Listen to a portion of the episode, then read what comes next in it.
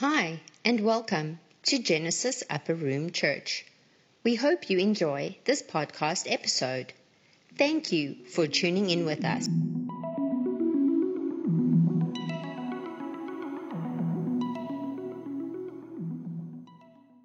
the light. The church of Jesus Christ. We're not a salt and we're not a light, we're it. The church of Jesus Christ is the salt. Without us, there is no preservative. No, I don't think you're getting that right now. We got to start off. We are, we the church are the preservative in the earth. You remove us, there is nothing to preserve the earth. We are the church of Jesus Christ, the light. Without us, there is no nothing but darkness. I had the privilege of being uh, put onto a phone call with a wonderful man of God, Dr. Matir. I was put on a private phone call with him and God is using him. He's also out there helping raise up the uh, Asian community towards uh, uh, uh, getting President Trump voted in. But he's a man of fire, man of the Holy Ghost, and and and, and we were uh, ministering or I, was, I had a couple conversations with him.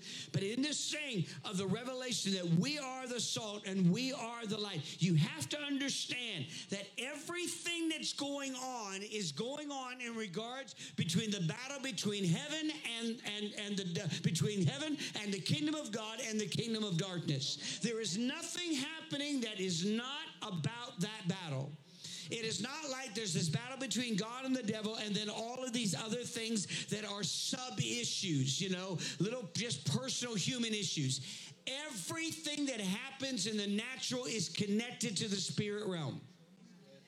I'm going to say that again because man lives in two worlds. We live in a natural world and we live in a spirit world. Now, only in the Western scientifically minded society, and by the way, let me put this in your spirit. Is it right I go fast today? And I put it in your spirit, man has not fundamentally thought with a scientific mindset except for the last 500 years. This Bible was not written with people that had a scientifically mindset idea. In the scientifically mindseted community, we've separated the natural realm from the spirit realm. But there is no separation between the natural realm and the spirit realm. Everything that happens in this natural realm is a byproduct and a manifestation of something that has gone on in the spirit realm. And what happens in the spirit realm affects the natural realm, and what happens in the natural realm affects the spirit realm. God, who is a spirit, from the spirit realm spoke, Let there be light, and there was light. Let there be the stars, let there be the firmament. What came in the natural came out of the spirit realm. So when you see something happening in the natural realm, understand something simultaneously has been going on in the spirit realm. And as long as we keep trying to deal with the issues of what we see in the natural, Simply from trying to battle them in the natural, we are going to frustrate ourselves. Because we've got to go past the surface. What we're seeing the riots we're seeing and the and the violence and the protests those are the things that we're seeing in the natural realm are not natural results of natural problems. They are natural manifestations of a spiritual problem and until we deal with the spirit problem, we're not going to be able to see the permanent breakthrough in the natural. You might be able to, through natural means, subdue and push down some of what you see in the natural, but you're not going to deal with the root issue. It's time we go past the surface. Racism is not a natural thing, it is a spiritual thing. Violence is not just a natural thing, it is a spiritual thing. Are you hearing me? What we're seeing is a manifestation in America of a release of the portals of hell spewing out upon our country. But we, I'm getting ahead of myself. Somebody said the devil's a liar. There are portals of hell being released, but there are portals of heaven that need to be opened up. Because light always dispels darkness. Darkness has no power over the light. Darkness only rules when light is absent. When we went to Portland, and I got to get started here. Well, I've already started. when we went to Portland and we went down to where the riots were happening, the thing that I was so amazed about in my spirit was not how much wickedness was going on there, but how little sense I had of the presence of God's apostolic authority we realized quickly when we went down there is the problem in Portland is not that there's too much wickedness spewing out, but there's so little light being manifested. We looked it up. Inside of Portland, there's the 405 freeway and the 5 freeway that kind of splits and circles the main downtown of Portland. We looked it up. We could only find listed on the internet nine churches inside of that entire area where all the riots are taking place. Four of those churches are actively promoting homosexuality. Are y'all hearing me? One of those churches is they, call themselves a Christian church, but it's all about uh, it's all it's a spiritist church, and and and you just read their writing, and it's like, who are you people? Because it's an absence. We only found two churches that even had a semblance of preaching the gospel of Jesus Christ. One church that seemed a grace church, I think it was called, seemed pretty hard just going after God, and a Baptist church. So inside of this entire area, there's only two churches. And what I we could feel that most of the other churches that have any spiritual power, they've gone out into the suburbs, they've gone out of the city, and they're looking inward and they're saying, "Oh, it's such a shame what's happening in downtown Portland." But you know, we've got our nice church over here, and we're too busy to hunkering down because of COVID, and we're too busy doing this and doing that instead of realizing what they needed to do was go into the inner city, get in there, and take apostolic authority and, and shut up that portal of hell. It is not that the powers of darkness there are too strong, is that the church's presence is too minimal. Uh, are y'all hearing me? I, I, listen, I'm not trying to be harsh here tonight, but we either believe this word or we don't. Either we're the salt or we're not. Either we are the light or we're not. And I want to tell you this I believe that our president, Donald J. Trump, understands this. You say, How do you know? Because I got called, Dr. Mateer, I got invited into a private phone call with one of the president's top attorneys.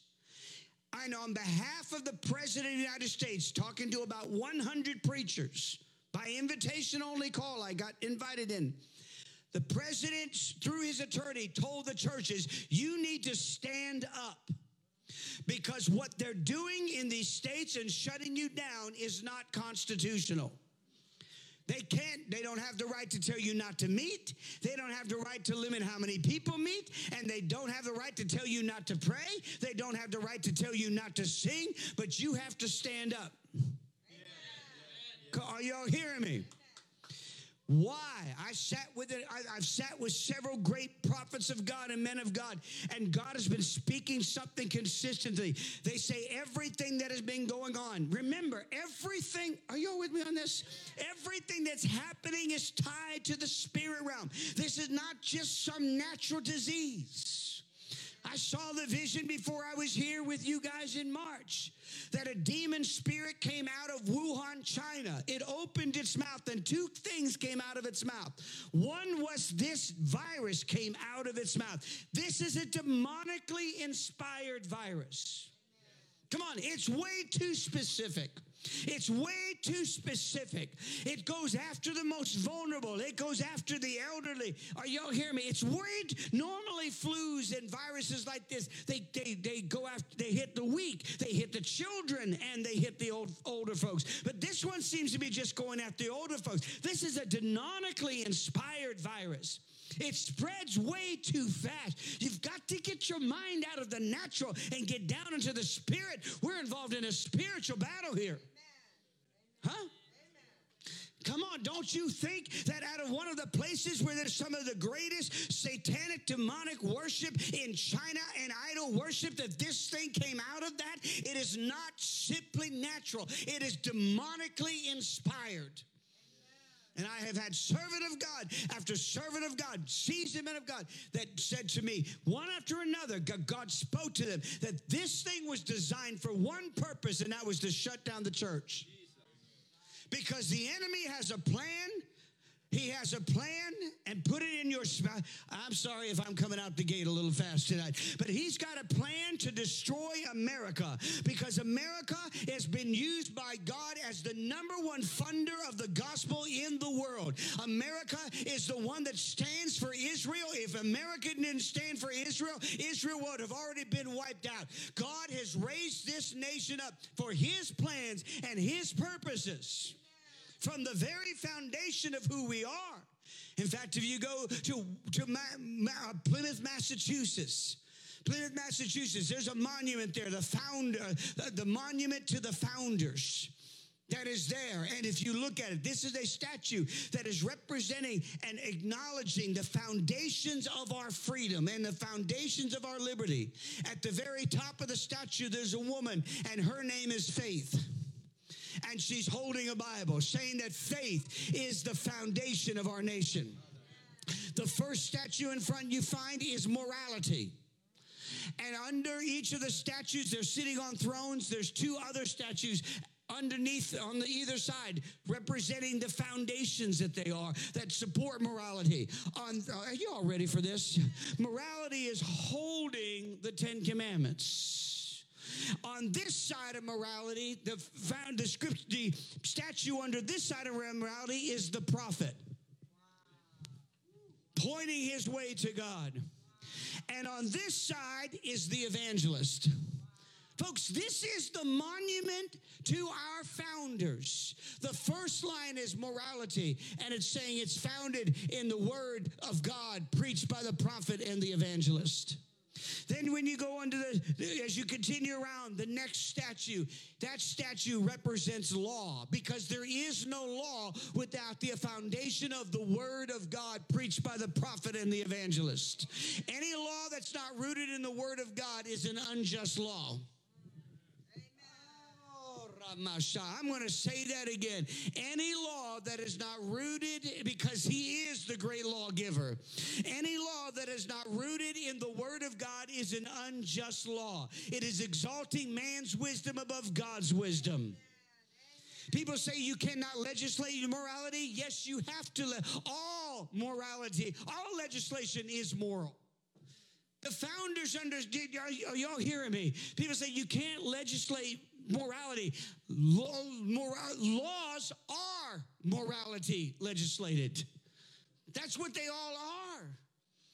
When you deal with law, and there you see a statue representing law, again, holding the Ten Commandments. On this side is a statue that says justice. Put that deep in your spirit. We're going to come back to that in about three hours.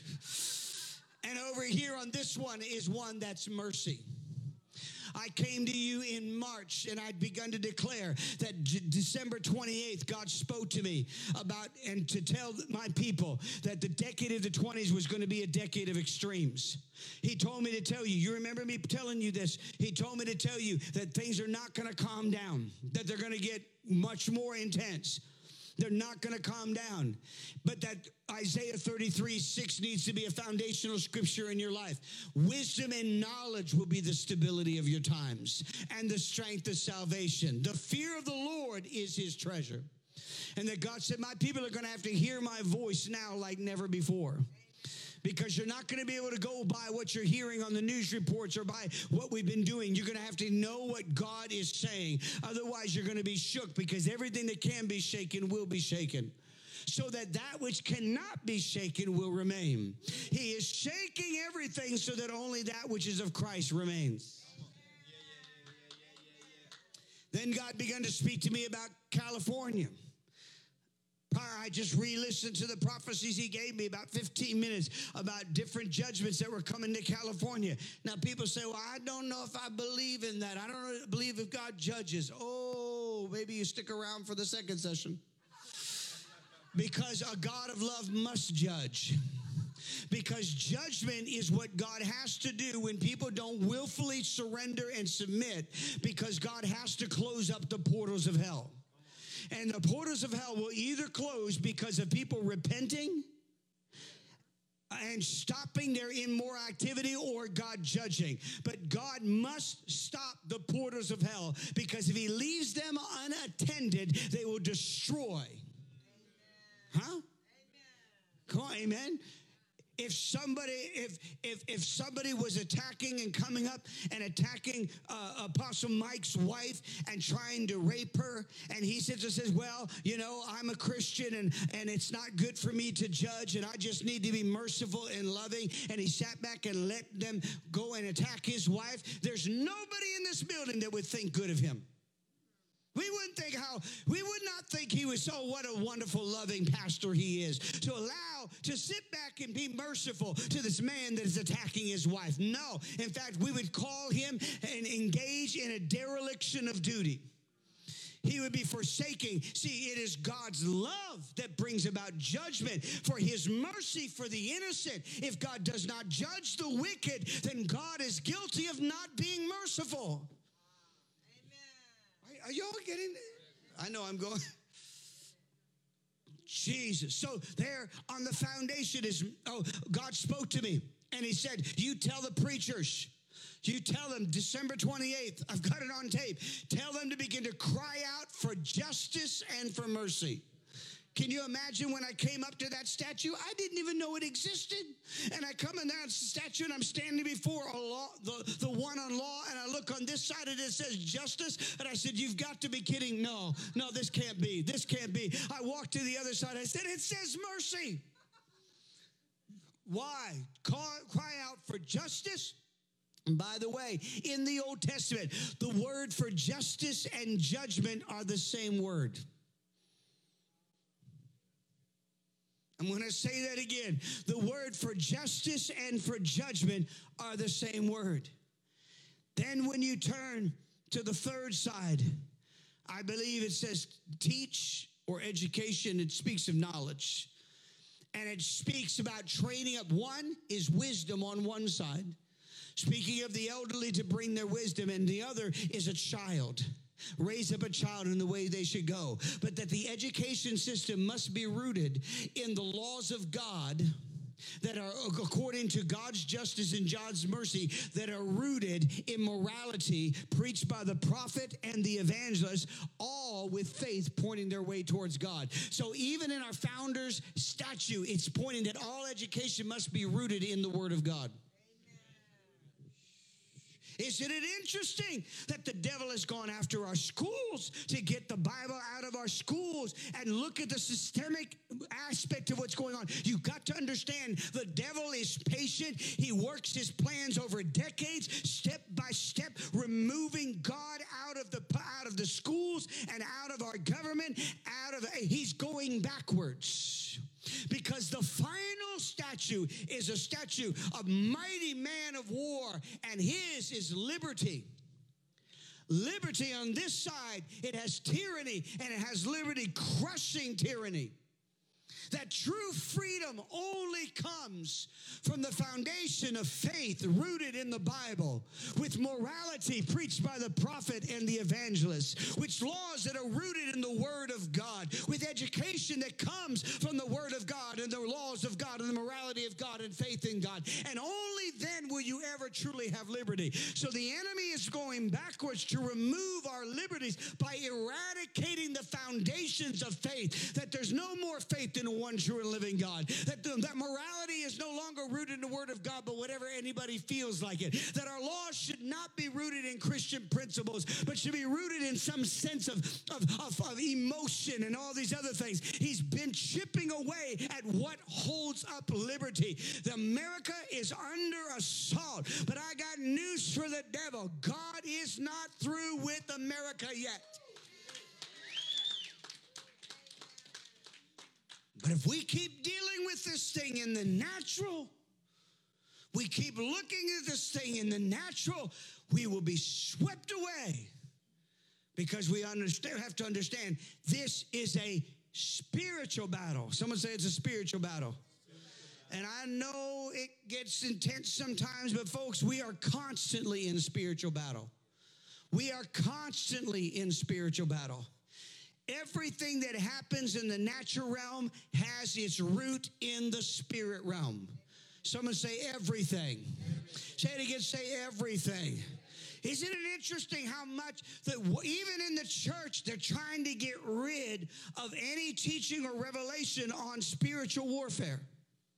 We've trained We've tried, we've traded our prayer meetings that go after demons for psychological counseling that deals with emotions.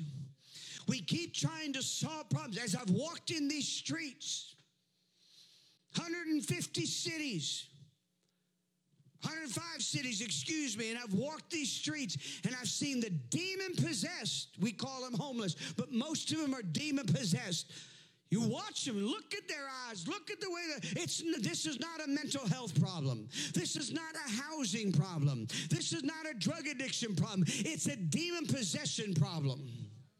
I've seen the demons in their eyes. I hear them speaking to people who are not there. Are you all hear me? I've seen them in these streets. And there is a reason Please, I'm not going to get political. I'm just going to get real. I've been to the cities. You know where you see them by far 10, 20 times as many as I see. It's in the democratically controlled states, in the democratically controlled cities. That's where we saw the greatest violence, the greatest violence, and the greatest demon possession. Why? Because when you have a political system that has turned its fist against God and say, We reject you, you are going to reap the harvest of that. Please, I'm not battling. This is not about political ideology. This is about people say, well, God's not a Democrat or God's not a Republican. You're right, He's God. He's not a Democrat, he's not a Republican, but it does depend, it does matter who you align yourself with. Mm. I'm just telling you, night and day, the cities we saw the most destruction by far were controlled by the people that are most anti God publicly, the leaders and yet we don't think there's judgment, walk the streets.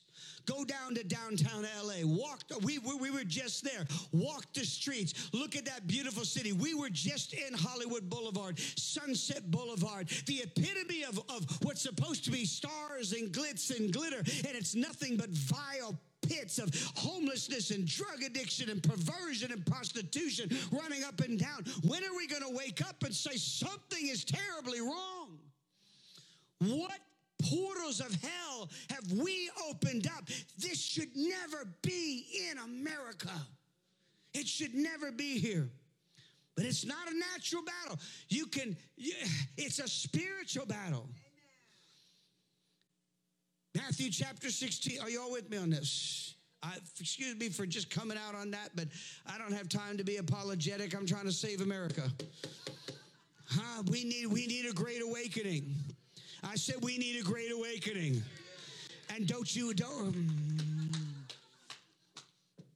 I can show you scriptures that say that if you align yourself with unrighteous governments, that it is a judgment on your hands too. Uh, would you? Huh? Huh? When you align yourself and empower people who have authority to execute wickedness, you are responsible also. Matthew chapter 16, beginning with verse 21. And from that time, Jesus began to show to his disciples that he must go to Jerusalem and suffer many things from the elders and the chief priests and the scribes and be killed and raised the third day. Then Peter took him aside and began to rebuke him, saying, Far be it from you, Lord, that this should not happen to you. But he turned and said to Peter, Get behind me, Satan. What? We're talking Peter. Peter, who had walked on the water. Peter, who just a few verses earlier had declared the revelation you are the Christ, the Son of the living God. One moment, Peter is speaking by the Spirit of God, and the next moment, he's speaking by the Spirit of the enemy. We've got to get a revelation and understanding that even we, as vessels who love God and serve God, if we're not hearing what God is actually saying, we can literally be portals of hell. There was a spirit coming out of Peter trying to attack Jesus to get him to not fulfill God's will. Far be it. And it sounded so compassionate. Oh, no, Jesus, no, we need you. God wouldn't want to put you into risk and danger, Peter or Jesus. God wouldn't want you to, to be arrested and, and possibly killed. No, no, no, that can't possibly be God's will. No, we've got to be, we got to work with the local leaders and the government authorities, and we got to do all this. Oh, no, no, no, no, don't, don't, don't, don't be too, don't stir up too much. You're doing so much good work. Far be it from me. In fact, fact I'm not going to let anybody harm you. Jesus said, Get thee behind me, Satan. Now, what's interesting is if you look at it, we often think that Jesus turned to Peter in his face and he turned to Peter and said, Get thee behind me, Satan. No, Peter was talking to him, and then Jesus turned and said, Get thee behind me, Satan. Because he understood, I ain't talking to Peter right now, I'm talking to the devil. The devil may be talking through Peter, but I don't need to address Peter. I need to address the devil that's speaking through Peter.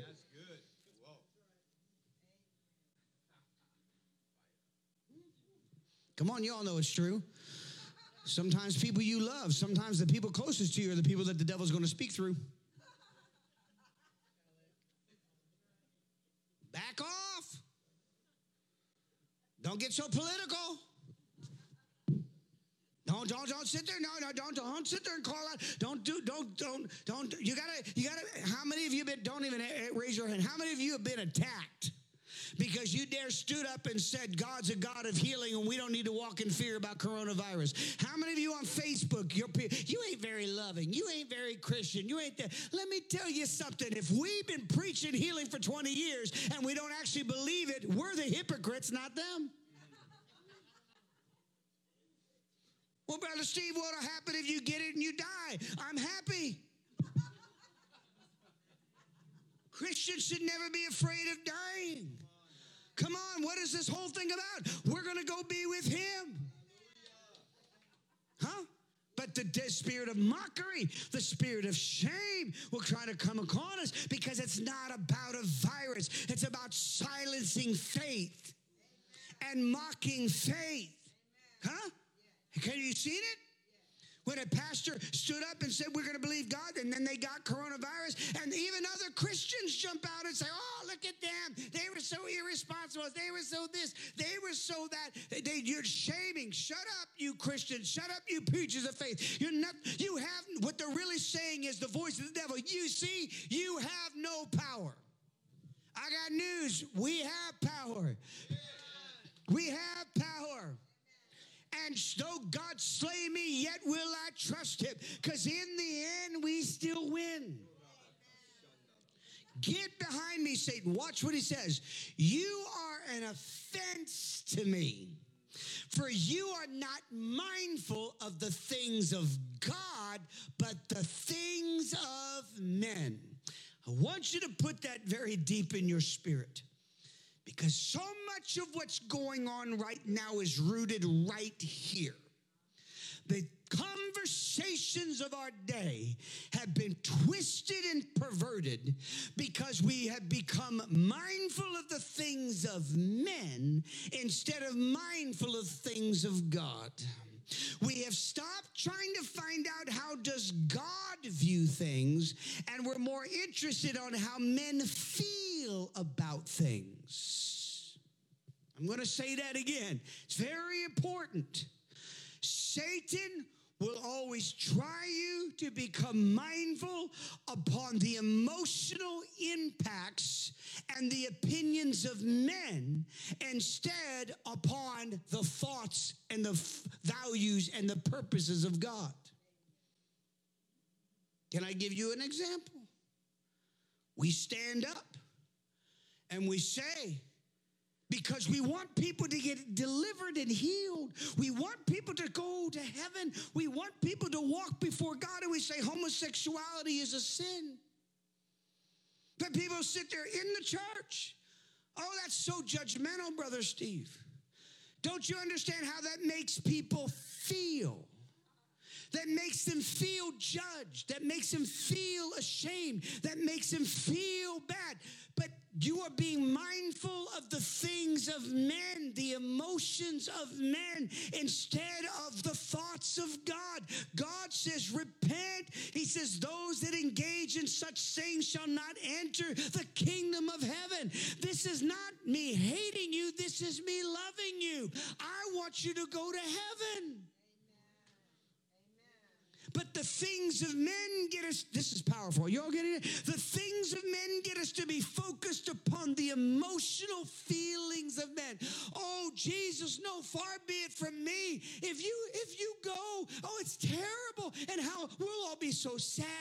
And uh, we don't, I don't think it's a better thing. And you know, no, far be it from me that you die. I won't even let it, I'm gonna stand up and not let it happen. And Jesus saying, You don't understand, Peter. You I you just declared me to be the Christ, but you don't understand. Except I die, except the grain of wheat fall on the ground and die, it abides alone. Except I bear on the sins of the world, no one could go to be with my Father.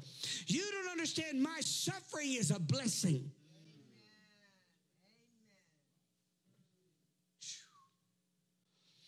Jesus.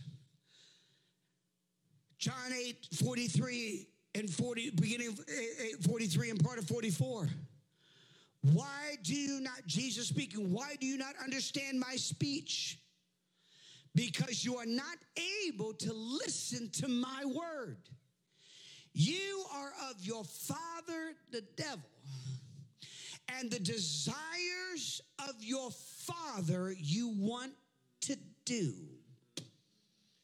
Now, we look at that as maybe the most unholy desires of perversion or violence, but that's not always where we get trapped. It's kind of easy for us to look at those things and say, those are the desires of your father, the devil. But there are much more subtle lies that have infiltrated into the church. Uh, are y'all with me on this? He said, You are of your father, the devil because the devil is a liar. He's been lying from the beginning. In fact, when he lies, he speaks of his own nature. He speaks from his own nature. Everything that comes out of his mouth is a lie. And what you have listened to, Peter, what you were listening to was a lie. I'm telling you, I need to die. But you're listening to a lie, being driven by human emotions and human compassion. Are y'all hearing me on this? Because I'm going to smack something here in a moment. Second Corinthians chapter 4, verse 3 and 4. Second Corinthians chapter 4, verse 3 and 4. But even if our gospel is veiled, the message of Christ, not just the message of forgiveness. The gospel isn't just the message that Jesus came to die for our sins. I thank God. But Jesus came for a much greater purpose than to just die for our sins. In fact, if you drew a big circle here and you said, How much percentage of this was simply for the, the, shedding of blood for the forgiveness of our sins. Maybe it's just this little wedge here. Jesus came for a much greater purpose than that. He said, it says in John, 1 John 3 8, for this purpose, the Son of God was made manifest that he might destroy the works of the devil. He didn't come just to forgive you of your sin. He came to deliver you from sin. He came to deliver you from sickness. He came to break the power of death. Come on. He came to bring and put his kingdom inside of you. He came to raise you up to be kings and priests of the Lord Most High. He came to destroy all the works of the devil. Jesus came for a much greater purpose than simply getting your sins forgiven. He came for a much greater purpose than simply getting you to no longer feel guilty. The focus of so much of what's happening in the church, I hope you're with me on this. The focus of so much what's happening in the church has been a focus on the emotion of feeling guilty. So almost the entirety of the message is God's grace to an extent, to, to, to an over extreme that don't feel guilty, don't feel guilty, don't feel guilty. Jesus didn't just come so you didn't feel guilty. Jesus came so you stopped doing the thing that made you guilty. He came to break the power of sin so we sin no more. So we no longer are doing those things. But man's wisdom, man's wisdom, not the thoughts of God. Man's wisdom says it's more important to make people feel emotionally positive and self esteem than it is to deal with the wickedness in their lives. So we got preachers out there preaching hyper, what I call hyper grace, and saying, well, God won't, the Holy Spirit doesn't convict Christians of sin. They're preaching that right now. Holy Spirit doesn't convict. Once you, once you, once you confess Jesus, once you're born again, then you have no conscience of sin anymore, and the Holy Spirit will never convict you of sin because He loves you. That's about the dumbest thing I've ever heard in my life. Huh? So you're telling me if the husband is cheating on his wife, that the Holy Spirit won't convict the husband, so the poor wife has to deal the rest of her life with a cheating husband because the Holy Spirit won't convict him? How is that the mercy of God? How is that the love of God? How is it the love of God for God and the mercy of God? People say God will not judge. I've had people, when I talk about judgment that's falling on parts of America, I've had many people come out to me and say, you're, you're, that's Old Testament, Brother Steve. God doesn't judge anymore. How can He not? How can a loving God not finally deal with America on the murder of 63 million unborn children? At what point will the blood cry out? If the blood of one man, Abel, cried out to God so much that he had to bring judgment to Cain, how much more so does the blood of 63 million innocent babies cry out? I'm telling you, the blood is crying out. And one of two things will happen. We will either resolve this in the courts of men or God will deal with it in the courts of heaven. Abraham Lincoln, I wish I had the specific quote here right now, but Abraham Lincoln said, uh, We went to the Lincoln Memorial. I tell you, it was so spiritual, it was powerful. But he sat there and he described about the Civil War. He said, We play, we pray that this God, that God would stop this thing. I'm going to paraphrase. He said, But should he not. Maybe, and I'm paraphrasing, maybe we are required, maybe this civil war will not stop until the blood of everyone shed on the back of a lash be counted or caused by us through this civil war. Maybe we're having to pay the price. The Civil War was a judgment of God for the curse of slavery because we wouldn't deal with it. Go study the Bible about the accounting and requiring of the shedding of blood. And I pray you see, you hear it in in America right now. I'm, do you mind? I'm just I'm just I'm just speaking as a prophet today. Is that all right? We're at that brink right right now, and we're either going to get a breakthrough in the courts and break this plague of abortion, or we will have another civil war. And the devil's crowd is stirring it up, stirring it up. What do you think Antifa is out there doing? What do you think the words? They're, they're this is not a game. This is not just a little protest. They're literally trying to stir up another civil war to destroy this country. They're trying to stir it up. But I believe we are sitting at a moment of time right now to break this plague of abortion, this shedding of blood off of our country. See, a lot of Christians are even saying, oh, Brother Steve, Christians, you're too singularly focused on one issue. That's what they said to the slave traders, the, the, the abolitionists, excuse me. They said it's too political of an issue. There's too many people on two sides. Leave that issue alone. It's not that important. How, who of us today would say that William Wilberforce was wrong for spending his entire life in England fighting the slave trade? Who of us would say that Abraham Lincoln was wrong for really whisking the, the entire nation to break the back of slavery? Who of us today would even dare speak such words? We would not, for history has proven them to be right. And I'm telling you, we are sitting with a plague 63 million unborn children. I told you in July, God spoke to me when the riots broke out. God spoke to me. Man, the wisdom of God, folks.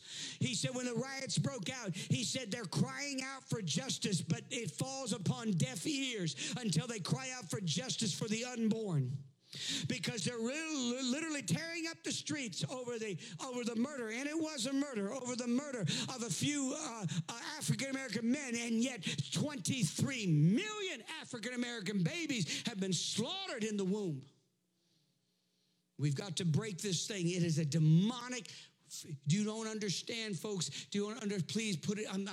Please hear my heart. The, the, one of the greatest sins throughout all the Old Testament that God dealt with ruthlessly and literally caused nations to come down is the sacrificing of children upon the altar of demons. And just because we no longer build a wooden altar, but we have a metal table, it's still an altar. And every baby that is killed releases demonic power. I started declaring to you in June, in July, when I was here, I declared to you that when men do unrighteous acts, we release demonic power.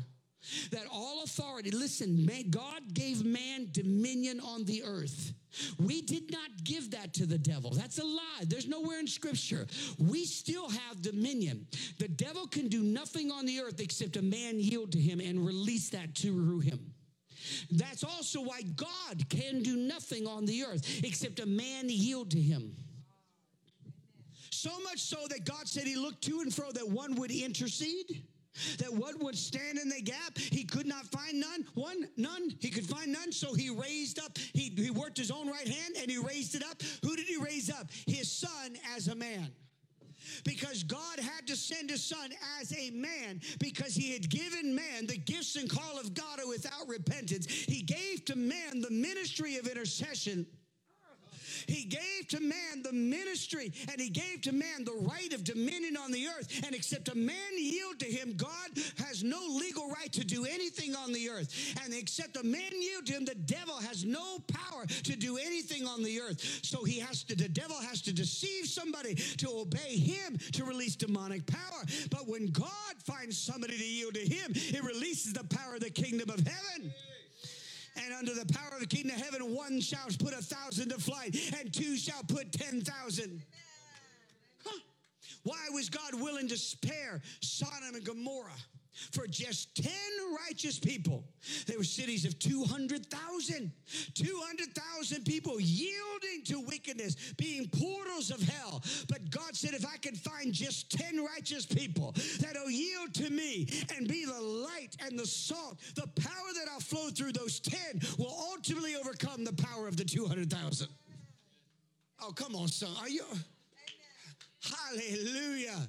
How, do you understand how potentially powerful you are? Do you understand how potentially, how much? No wonder Jesus said, when they said, teach us how to pray, I'm going to show you how to pray. Our Father, which art in heaven, hallowed be thy name, thy kingdom come, thy will be done. Those weren't requests and those weren't begging words. The word come and be done are command words. I've given you, man, the right to release what's in heaven on the earth, and I've given you, come on, amen. Uh, let's go to Psalm. I got it. Uh, Psalm 68. Are y'all with me on this? I'm, I, I'm, I'm, I haven't even started yet. Psalm 68. Oh, you all know this one.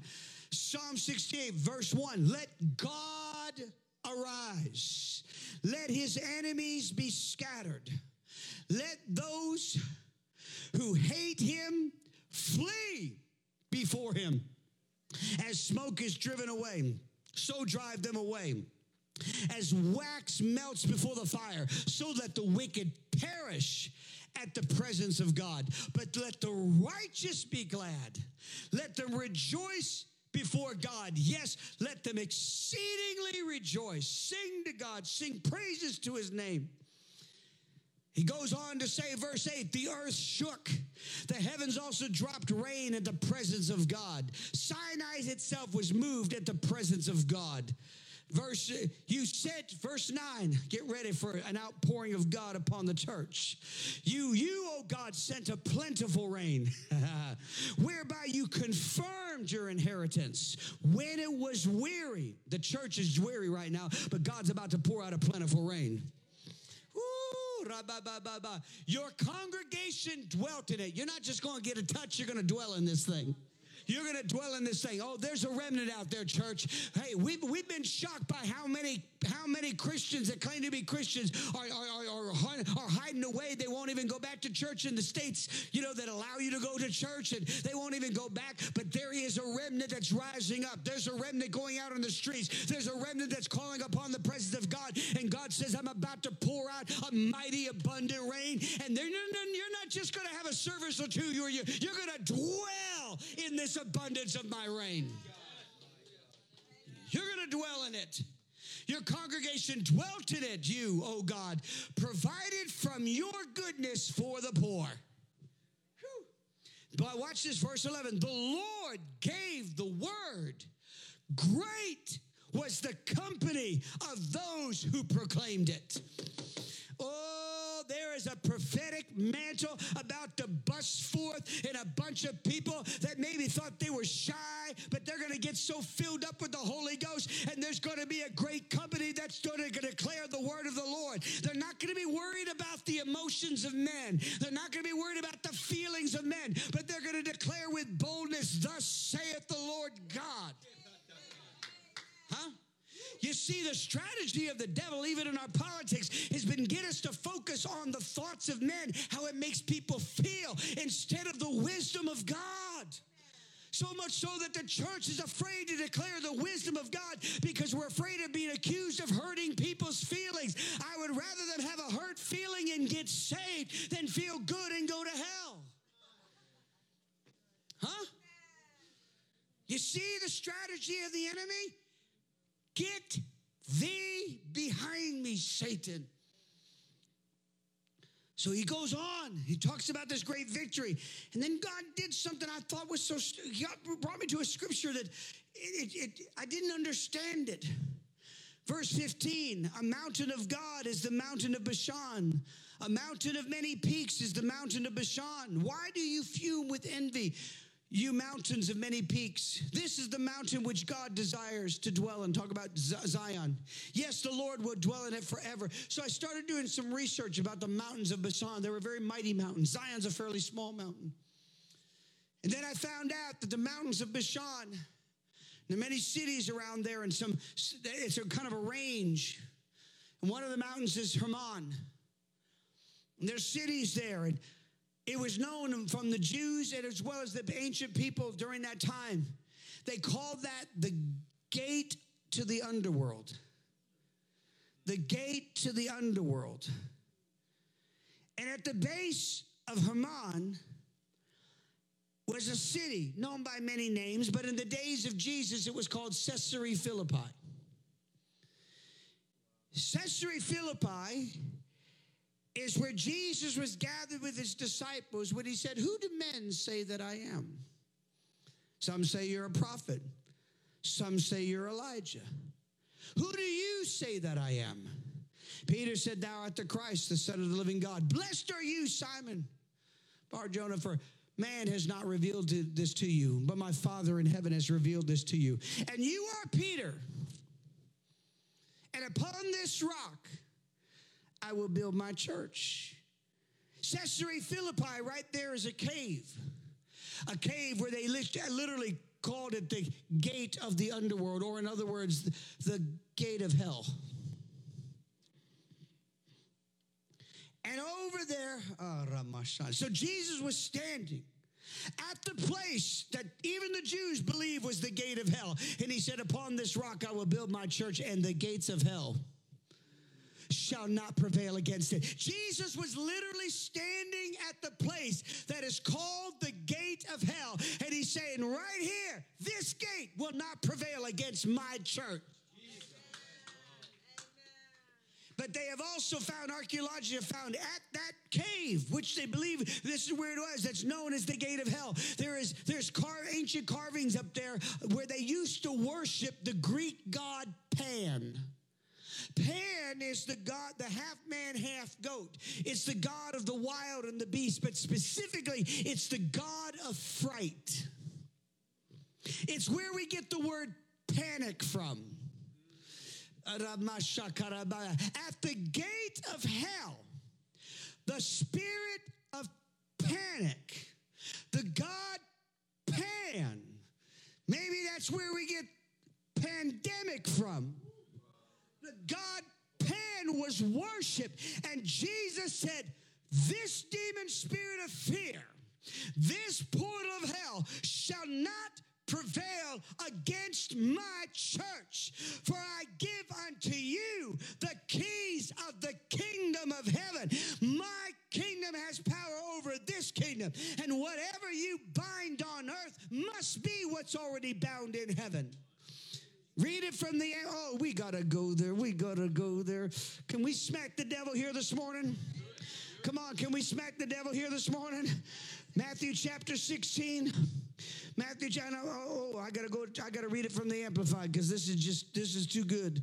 Woo! Matthew 16 and verse 18.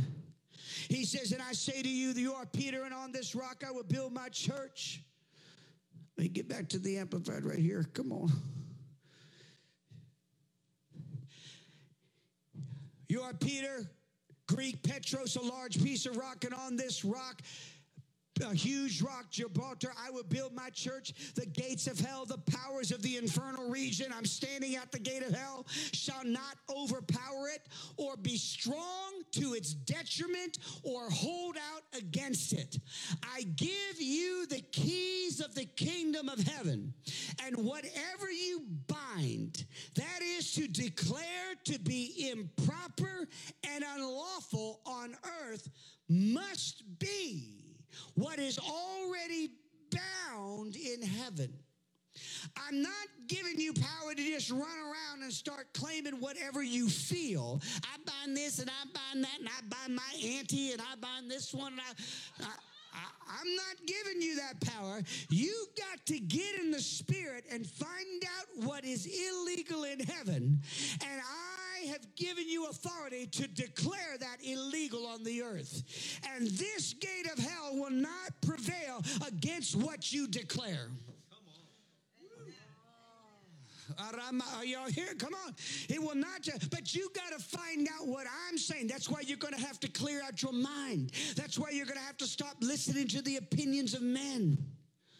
Huh? You're going to have to stop being moved by the emotions of men. You're going to have to stop being twisted by the political arguments. You're going to have to know what my will is. And then you have, I give you authority. I've given you the keys of the kingdom. I've given you authority to bind, to declare unlawful on earth what is already unlawful in heaven. And whatever you declare lawful on the earth must be what is already lawful in heaven. You need to find out what is my plan at this moment, at this season. Now, we can pray the will of God generically based on what we know here, and there's much we can do with that. But we've got to enter a new level of prophetic spiritual warfare prayer where we're hearing exactly what is God's will for the moment and begin with faith and authority to declare illegal what God says is illegal and declare lawful what God says is lawful. And you're not going to do that spending eight hours a day watching the devil vision. You're not going to do that being. Huh? You're not going to do that being driven by entertainment. Uh oh. Head of one of the head of Disney's was approached by one of the Christians back, leading Christians back in the late 1990s when they were pushing their homosexual agenda, he said, if you don't stop this, we Christians are going to boycott you. And this head, one top executive did, he said, we're not afraid of you Christians because you love your entertainment more than you love your God.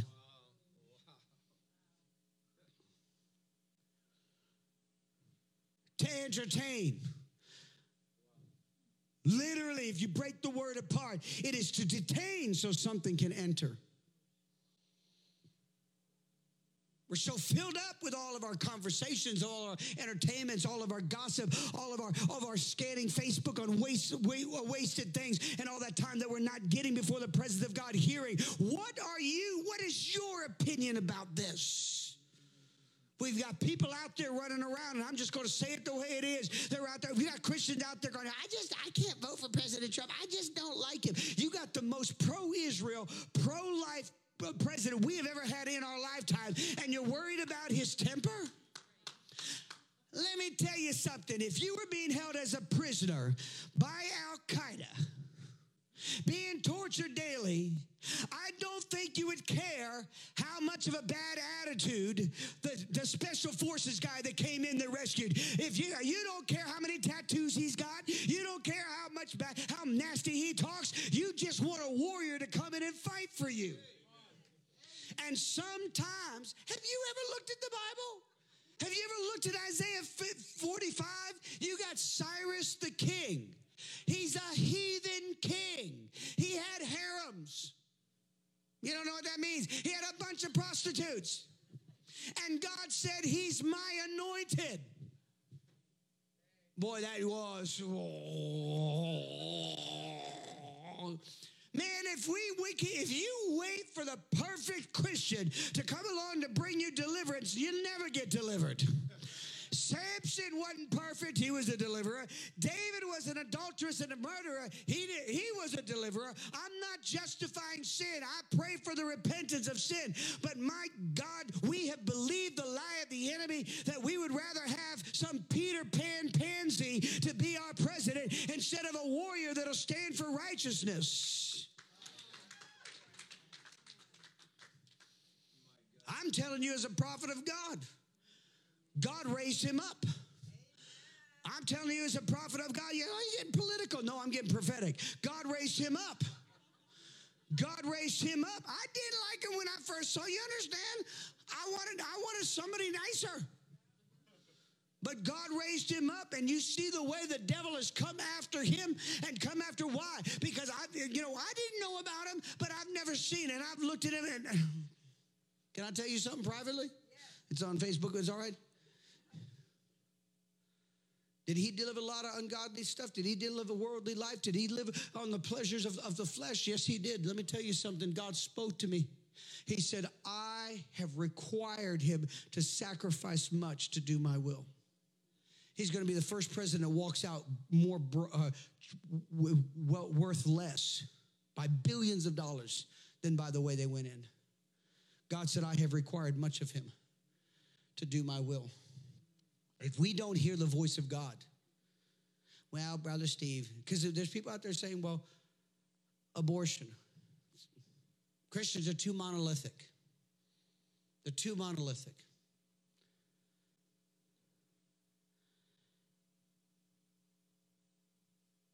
If we don't hear the voice of God, we will not be able to pray with authority. So let me lay something out, out on you.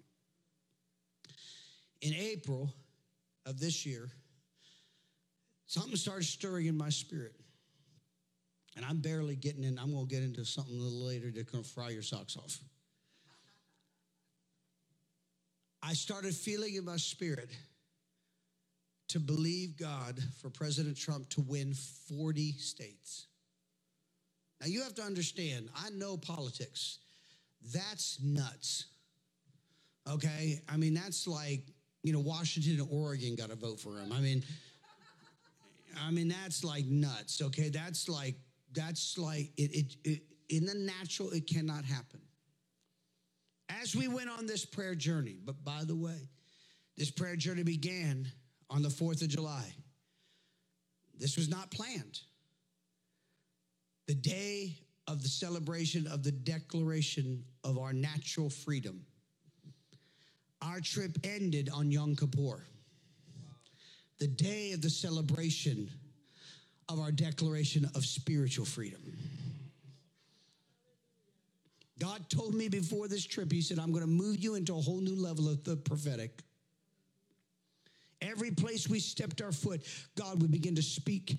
I would know things I couldn't know it. I would have known in the natural. God started unveiling things, place after place, showing me what was going on. When we entered into Illinois, we were asked to meet with a prophet. We were supposed to meet him and his wife, and his wife last minute couldn't come and we're sitting down having a meal with this prophet. And he sat there and he said god spoke to me something about the election. And he said it's so crazy i haven't even told my wife. I said he said uh, and he's hesitating hesitating. And as he's hesitating the holy spirit spoke to me and said what he's about to say is from me. He said it has to do with the election and with the number 40 I immediately smiled, looked at Travis, got a big grin. I said, I know what it is. He said, What? I said, Trump's going to win 40 states. He said, Yes!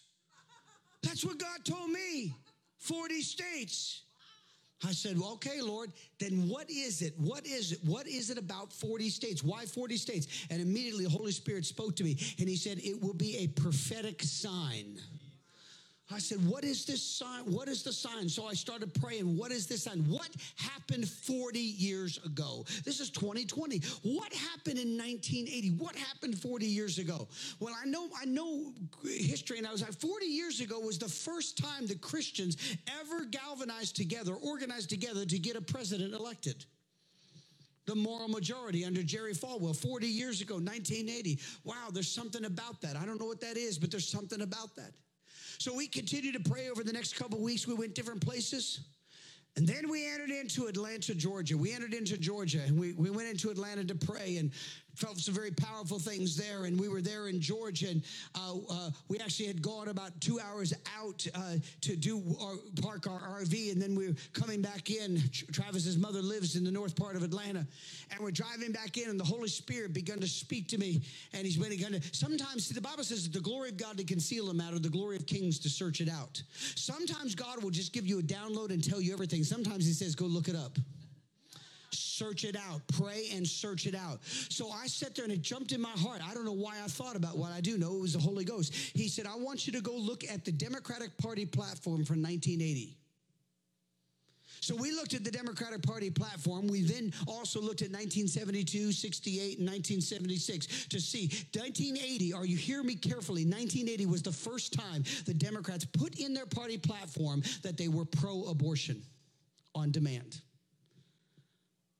Roe v. Wade was 1973, but it was 1980 that the Democrats declared and they put down there that we are, that we support Roe v. Wade and uh, free access to unhindered access to abortion. And we stand against any amendment that would hinder or restrict access to abortion. So then I started sitting there going, well, what amendment was coming up? And there was a, several amendments that were being proposed, but the amendments that were being proposed were equal rights for the unborn. So the Democrat Party, as a party, took a stand and said, not only are we supporting the murder of innocent children, but we are standing against any law that would hinder or give any rights to the unborn. Now, I don't know, there's you can't get more evil than that. The party that claims to defend the weak literally said we oppose anything that would protect the most vulnerable. God began to deal with me more on, on this and unveiling, and I'm in shock as this happening. I had felt for a couple weeks that I needed to go see Sid Roth. I had been on his program three times, but not for eight years. And the Lord spoke to me, said, I want you to go. Don't make an appointment, just show up at his doorstep. Now, you guys got to understand when somebody is as well known as Sid Roth, you cannot just show up at their doorstep and get a meeting. In fact, I found out later that it takes sometimes two years to get an appointment because so many people want to meet with Sid Roth. Well, we went down. we, We were supposed to be there days early, but we got delayed by a little miracle in Augusta, Georgia. You got to hear this, okay? We got delayed by. Should I tell you the miracle? I got to tell you this thing was super. We were going and we got a phone call from a friend, LaDonna Taylor, who's close to Sid Roth. We got this phone call that there was this lady uh, in this church. And on the Tuesday prior, she called me on Sunday. On the Tuesday prior, um, one of their leaders was walking through the sanctuary, big sanctuary, and he could smell like, like a bakery, sweet bread. He called the pastor up. He brought other people and they smelled it too. Called the pastor. He says, Are we doing something special? Somebody cooking? No. He says, Well, I, I, it seems to be strongest up by the platform on this particular side. She said, On that part of the platform was an ark, a, a, a replica ark. Said there, and she said, Well, he said, As I get close to the ark, it smells like it's from here. She said, Well, open it. We never open it. He opened it up and he said, So do people regularly change out the bread in this ark? She said, No, it's a little plastic bowl with a couple little plastic pieces of bread. He said, It's not a basket. No, she said, he said, there's a basket in here and there's hot bread in here. It looked like matzah bread. He says, the stick, you know, that represents Aaron's rod, does it have Hebrew writing on it? She said, no, it's a twig. It's about this big. He said, No, it's not. It's all the whole length of the ark, and it's got Hebrew writing on it. It's got flowers and buds on it. I think you need to get down here. The pastor goes down there, they get down there, they take and they eat of the bread. They said it looked like matzah bread, but matzah bread is, is flat, it doesn't have any taste to it. This it was sweet tasting and it was warm. And the, and, and, and, and the rod has Hebrew writing on it. They took a picture of it. They tried to translate it, but it was ancient Hebrew.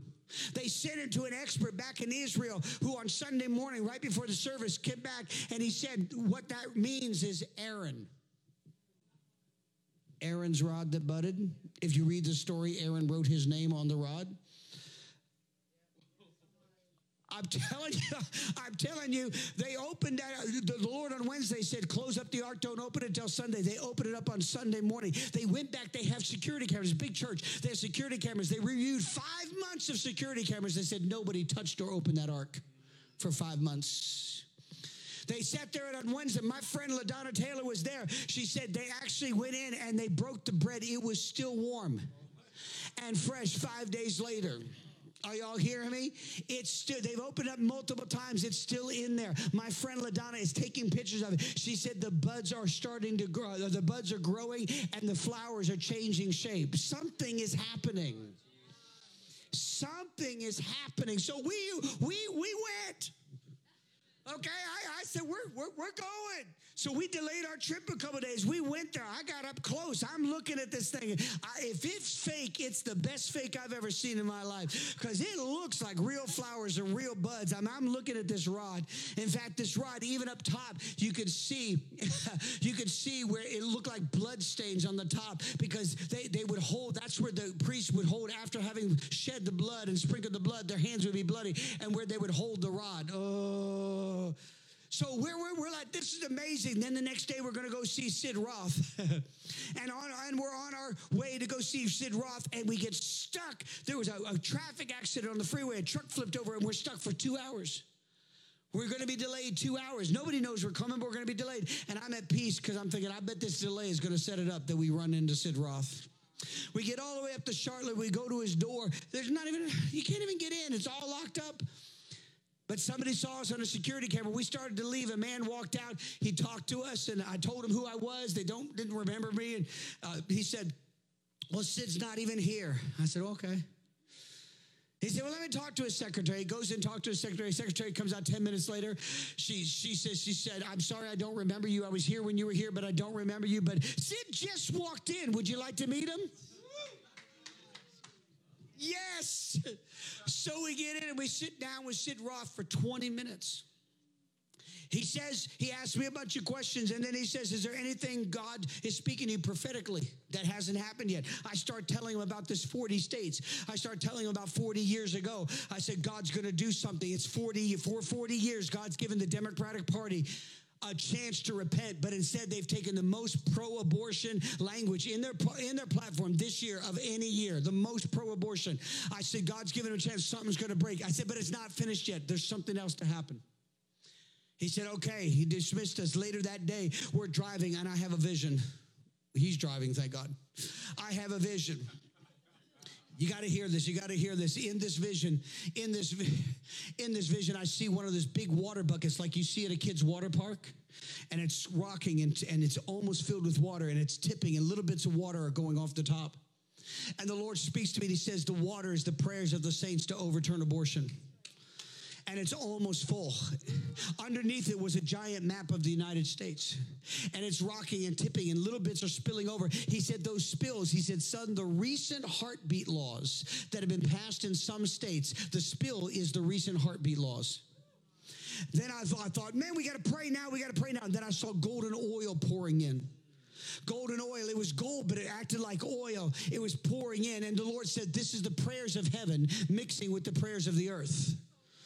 And I thought to myself, the prayers of heaven, he said, Jesus ever liveth to intercede. He said, I have given unto man the ministry of intercession. He said, even the saints, end time saints that die in the, during the revelation period, they are praying to me, crying out, When will you avenge our blood? There are prayers of heaven.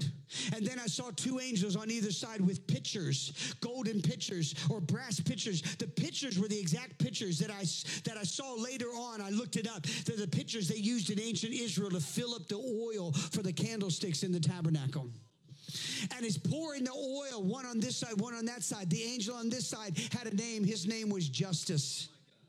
The name on this side, his name was Mercy. And this is where I lost it. I started crying. I'm wailing. He said, These are the prayers of the aborted babies, crying for justice and mercy. And I saw the bucket fill up and it poured over and it washed the entirety of the United States. And God said, when this injustice of abortion breaks, it will literally break off injustices in every other area of American life. It will break off racial injustice. It will break off economic injustice. It'll break off political injustice. It'll break off the human sex trafficking injustice. It'll literally open up a breakthrough of justice throughout America. And the golden oil, as it hit the map, the whole map was washed white. And I saw the golden oil beat up like, like mercury, metal would beat up, and hundreds all over the United States. And I knew they were outpourings of the glory of God. Some of them were entire cities, some of them were just little tiny areas, maybe even like a home cell group. But there were hundreds, maybe thousands all over the United States. When we break this injustice, is about to break, it's going to unleash a glory of God upon America like we've never seen before. Later on, we didn't, we discovered. Are you ready for this? Not only was it 40 states, as a confirmation, two confirmations to 40 states. Then we realized it was 40 years ago the Democrats took a stand against God. Then we realized that Atlanta was the 40th city the day God gave us the revelation was when we went to the 40th city on our trip, on the 40th day of our trip to elect the 40th president of the United States of America, Ronald Reagan. And why we were in Georgia? Because Jimmy Carter was from Georgia, who was a born again Christian, pro life born again Christian, who surrendered his pro life stance to his party to allow his party to put anti or pro abortion language. That is the day that the born again Christians surrendered to abortion. Oh, you could somebody say God is incredible. Come on, are you hearing me? There is confirmation after confirmation after confirmation, and I've held this pretty quiet, only shared it with a few people. Then finally, this week, God told me to release it, and somebody wrote back to us and said, Do you know this is the 40th week of the year? oh, my Father God. So we head up to the Supreme Court of the United States. Travis had had a vision er, weeks earlier, but then God filled it in. He saw a demon sitting on top of the Supreme Court on the right pillar on the front of the on the right pillar over the Supreme Court. It looked like that one of those demons from Lord of the Rings. You know, it would and it could fly all over the United States and it would scream and intimidate and threaten all over the United States, but it perched there. It was not the demon that ruled the Supreme Court, it perched as the Supreme Court. And I sit there and I was seeing that. And then I said, What's the statue? There's a statue right underneath it. That statue represents the authority of law. We knew this was the demon of abortion. This demon of abortion gets its, gets its power from the authority of law. But on the other side, there's another statue. I said, What's that statue? That statue represents contemplation of justice. And she in her hand is holding a small lady justice. Have you ever seen Lady Justice? You know, a nice, beautiful, thin lady with the, the cloud.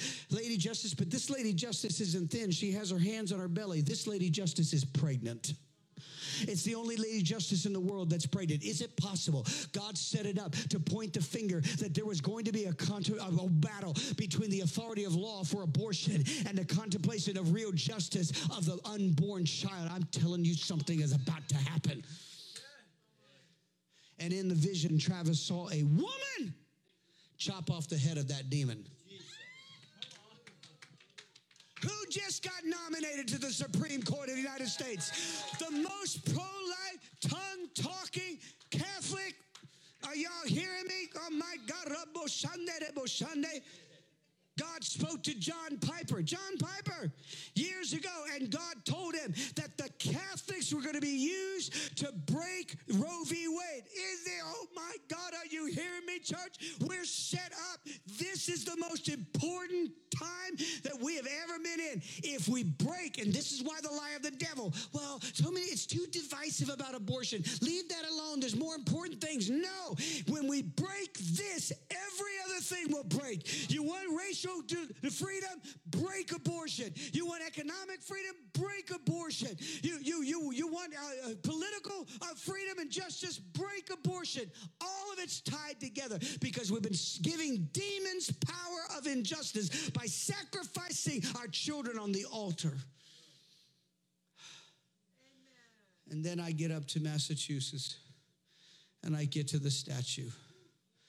And there I see law. And when God said, the babies are crying out for justice and mercy, and I look at the founder statue, and on this side is justice, and on this side is mercy. This is not an election, this is a fight. We are in the greatest spiritual time and battle. It's why the devil is doing everything. You've never seen so much hate You've never seen so much manipulation. You've never seen so much lies. It's not natural, it's a demon spirit. But God says, Behold, I give unto thee power over all the power of the enemy. Amen. Somebody give the Lord a hand of praise.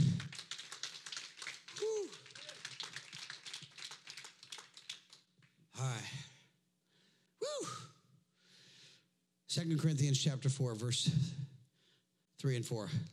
Uh, uh, but even if our gospel is veiled, it is veiled from those who are perishing, whose minds the God of this age, he's not the God of this world, he's the God of this age. He might be the prince of the power of the air, but he's not the one that we have dominion on the earth. Has blinded who do not believe, lest the light of the light of the gospel, the glory of Christ, who is the image of God, should shine on them. Second Thessalonians, I want to give you this real quick, and then we're going to shift gears. Second Thessalonians 2, beginning with verse 7.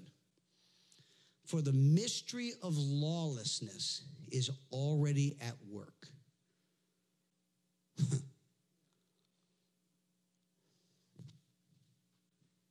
Guys, do you understand? Defund the police is the mystery of lawlessness? Do you understand all of this? To see it through the eyes of the Spirit. The lawlessness is a demonic agenda. The mystery of lawlessness is already at work. Only he who now restrains will do so until he is taken out of the way. And then the lawless one will be revealed whom the Lord will consume with the breath of his mouth and destroy with the brightness of his coming. The coming of the lawless one is according to the working of Satan. Lawlessness is always the work of Satan.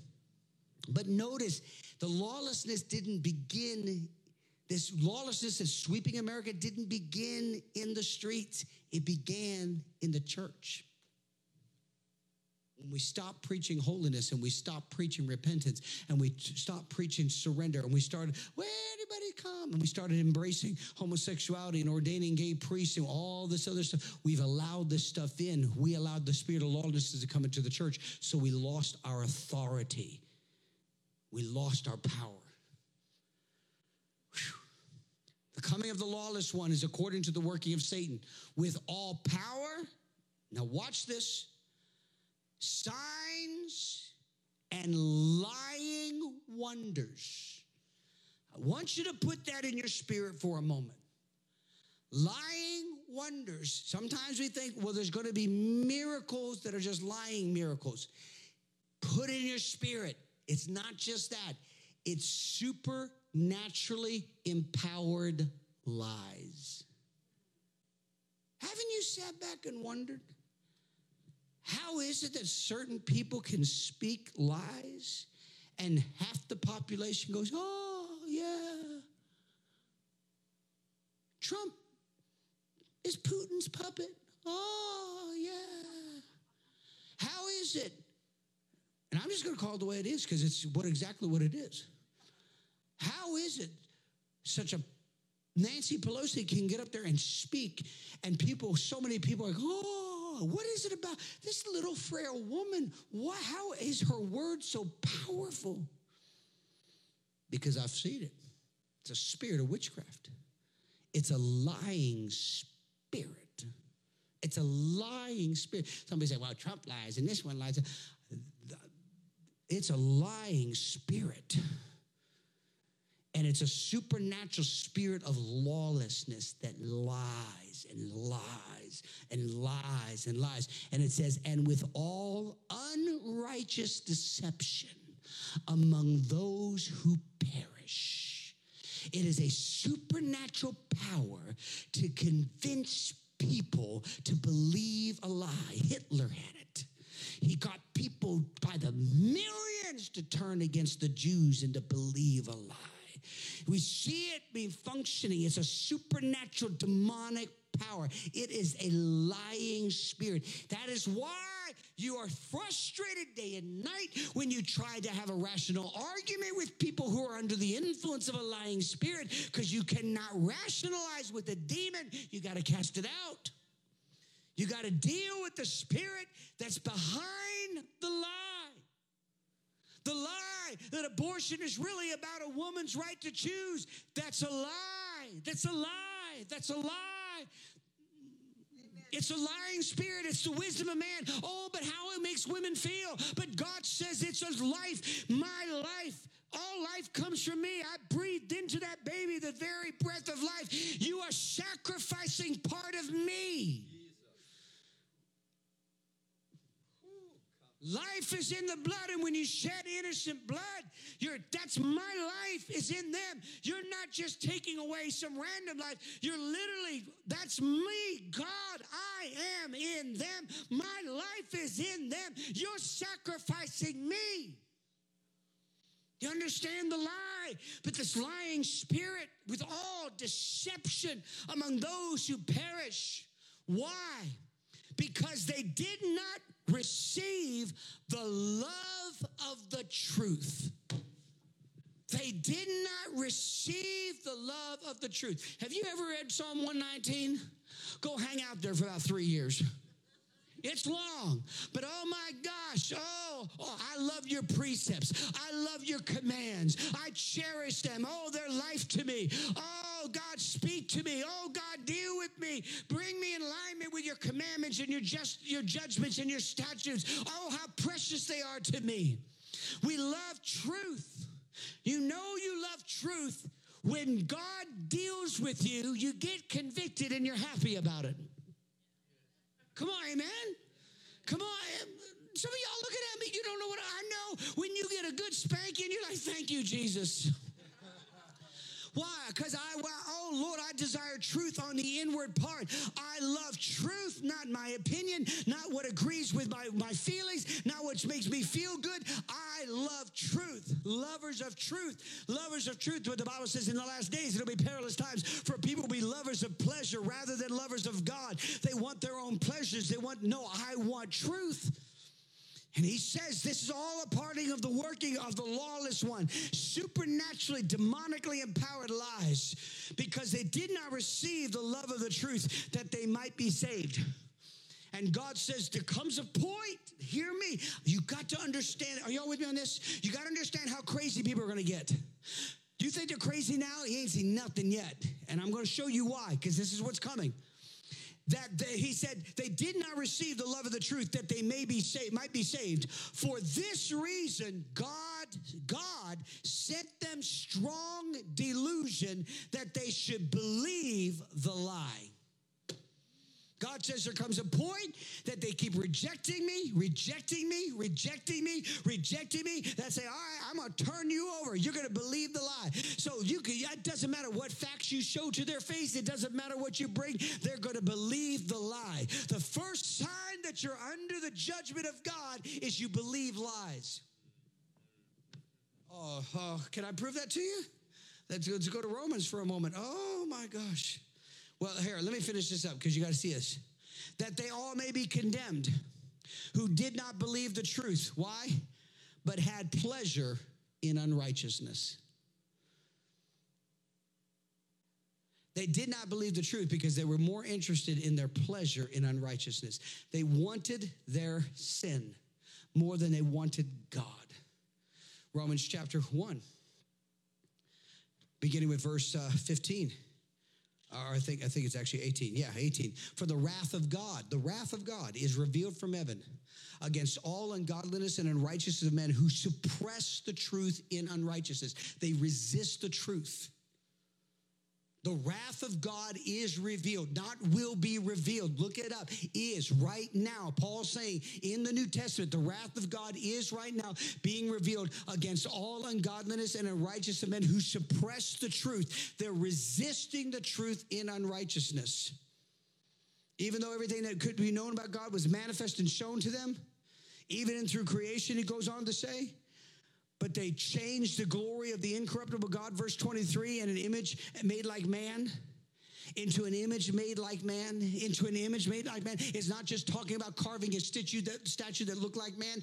They created an image of God in their man that looked like men. They created a God that is like them. So they say, God's a God of love. We decide what love is, not God and this gay person loves that gay person, so God's a God of love, therefore that's okay. Are y'all hearing me? We've created a God in the image of men. God doesn't judge. Judge Jesus said, Judge not. Therefore, it doesn't matter what you do because that's our image of judging. That's our image of judging. So we've created a God in the image of men. Are y'all hearing me? God says they go on to this, and here's what he says he does. Verse 26 or verse 24.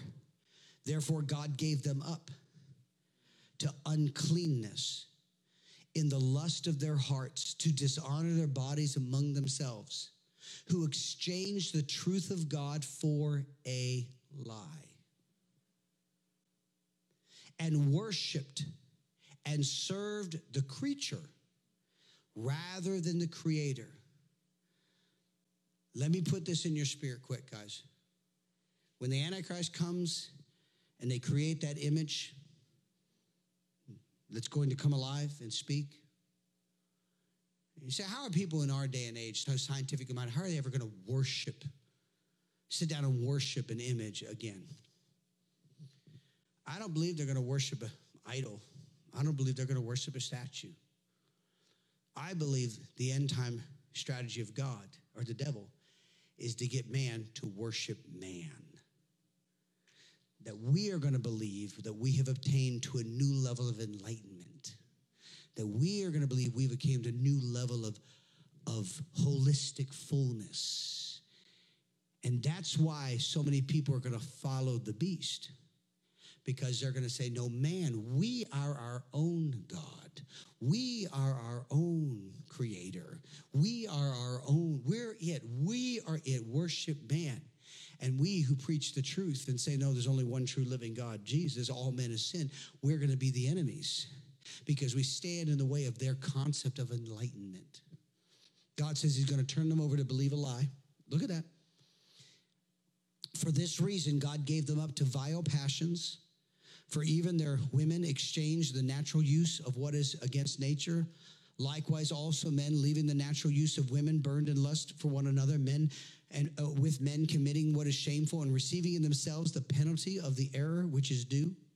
And even as they did not like to retain God in their knowledge, God gave them over to a debased mind to do those things which are not fitting.